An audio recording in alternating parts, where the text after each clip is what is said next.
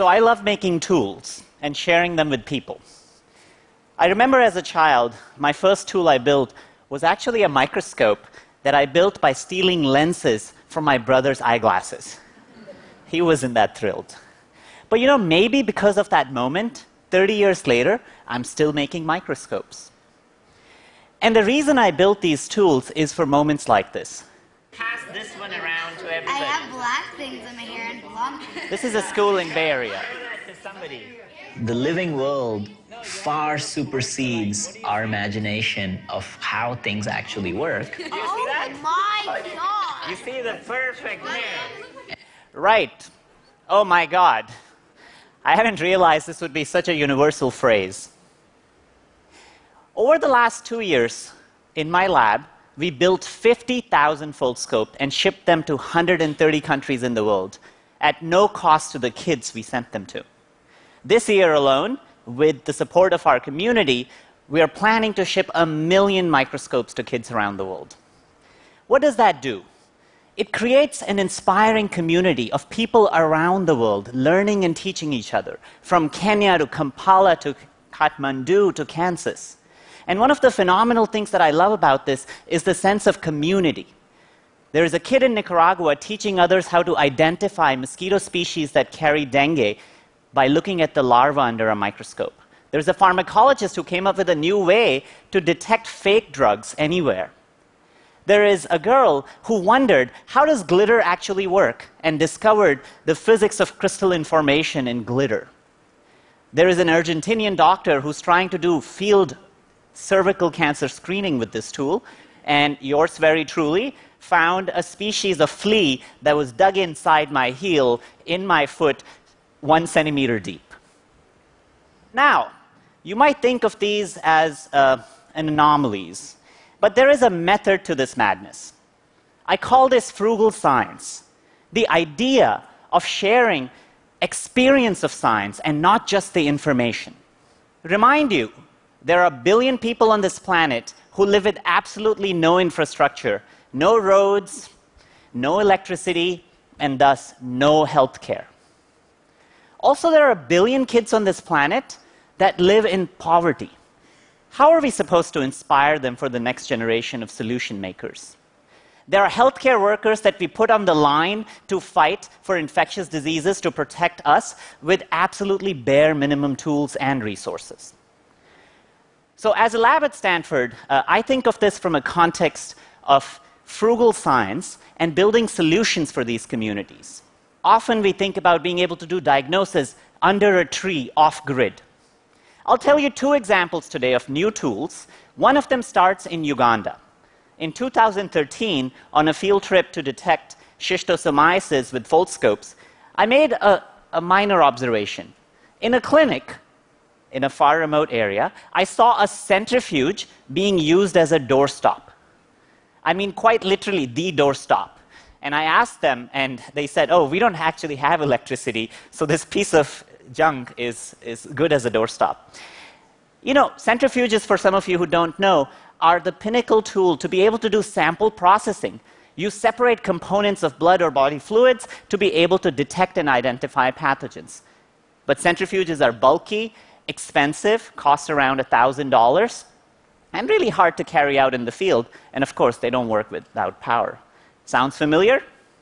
So we started thinking about solving this problem, and I came back, kept thinking about toys. Now, I have a few with me here. Uh, I first started with yo yo's, and I'm a terrible yo yo thrower. Because these objects spin, we wondered could we actually use the physics of these objects to be able to build centrifuges? This was the, possibly the worst throw I can make. Uh, but you might start realizing if you start exploring the space space of toys, we tried these spinning tops, and then in the lab, we stumbled upon this wonder. It's the whirligig, or a buzzer, or a run run. A couple of strings and a little disc, and if I push, it spins. How many of you have played with this as a kid? This is called a button on a string. Okay, maybe 50% of you. What you didn't realize that this little object is the oldest toy in the history of mankind. 5,000 years ago, we have found relics of this object hidden around on our planet. Now, the irony is, we actually don't understand how this little thing works. That's when I get excited. So, we got back to work, wrote down a couple of equations. If you take the input torque that you put in, you take the drag on this disk and the twist drag on these strings, you should be able to mathematically solve this. This is not the only equation in my talk. Uh, 10 pages of math later, we can actually write down the complete analytical solution for this dynamic system. And out comes what we call paperfuge. That's my postdoc, Saad Bhamla, who's the co inventor of paperfuge. And to the left, you see all the centrifuges that we are trying to replace. This little object that you see right here is a disk, a couple of strings, and a handle. And when I spin and I push, it starts to spin. Now, when you realize, when you do the math, when we calculate the RPM for this object, mathematically we should be able to go all the way to a million RPM. Now, there is a little twist in human anatomy because the resonant frequency of this object is around 10 hertz, and if you've ever played piano, you can't go higher than 2 or 3 hertz. The maximum speed we've been able to achieve with this object is not 10,000 RPM, not 50,000 RPM, 120,000 RPM. That's equivalent to 30,000 G forces. If I was to stick you right here and have it spin, you would think about the types of forces you would experience. One of the factors of a tool like this is to be able to do diagnosis with this. So I'm going to do a quick demo here where, so this is a moment where I'm going to make a little finger prick and a tiny drop of blood is going to come out. If you don't like blood, you don't have to look at it. Uh, here is a little lancet. These lancets are available everywhere, completely passive. And uh, if I've had breakfast today, that didn't hurt at all. Uh, okay, I take a little capillary with a drop of blood. Now, this drop of blood has answers. That's why I'm interested in it. It might actually tell me whether I have malaria right now or not. I take a little capillary, and you see it starts wicking in. I'm going to draw a little more blood. And that's good enough for right now. Now, I just seal this capillary by putting it in clay. And now that's sealed this sample. We're going to take the sample, mount it on paperfuge,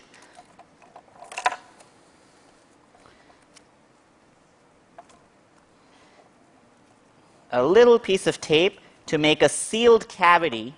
So now the sample is completely enclosed. And we are ready for a spin. I am pushing and pulling with this object. I'm going to load this up. And you see the object starts spinning. Unlike a regular centrifuge, this is a counter rotating centrifuge. It goes back and forth, back and forth. And now I'm charging it up. And you see it builds momentum. And now, I don't know if you can hear this, 30 seconds of this, and I should be able to separate all the blood cells with the plasma. And the ratio of those blood cells to plasma,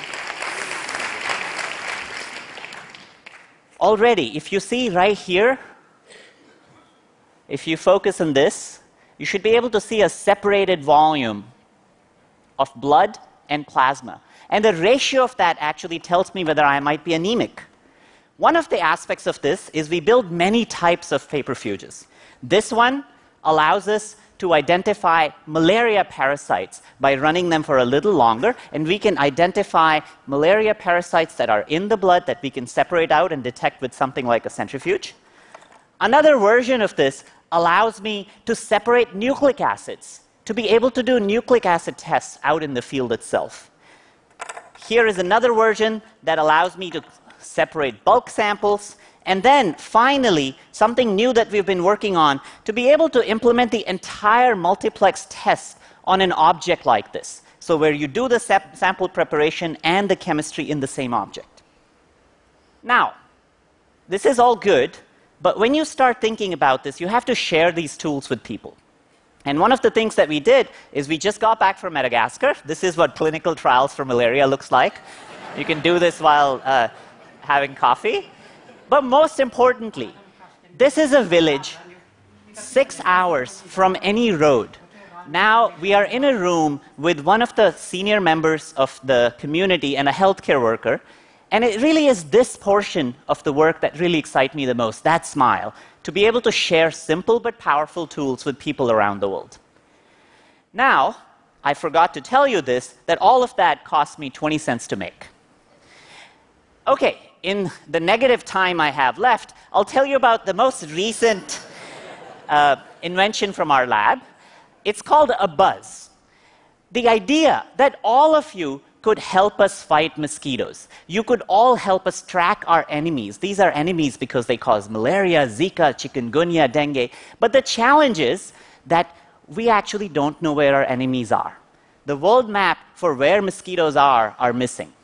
So we started thinking about this. There are 3,500 species of mosquitoes, and they're all very similar. Some of them are so identical that even an entomologist cannot identify them under a microscope. But they have an Achilles heel. This is what a mosquito flirting with each other looks like. That's a male chasing a female. They're actually talking to each other with their wing beat frequencies, and thus they have a signature. We realized that using a regular phone, a five to ten dollar flip phone, how many remember what this object is? we can record these acoustic signatures from mosquitoes, and I'll tell you exactly how to do this. I caught some mosquitoes outside. Unlike Bill, I'm not going to release them, but I will tell you how to record from this. All you do is you tap them and they fly. You can first test.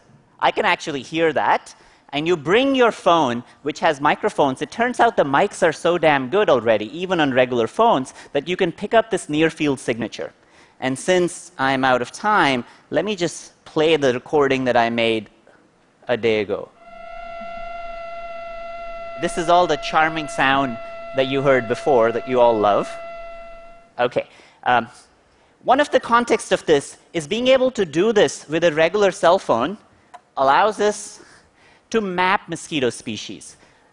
Using a flip phone, we mapped one of the largest acoustic database with 25 to 20 species of mosquitoes that carry human pathogens. And from this, in machine learning, anybody who uploads this data, we can identify and tell the probability of what species of mosquitoes you're actually working with. We call this Abuzz, and if any of you want to sign up, just go to the website.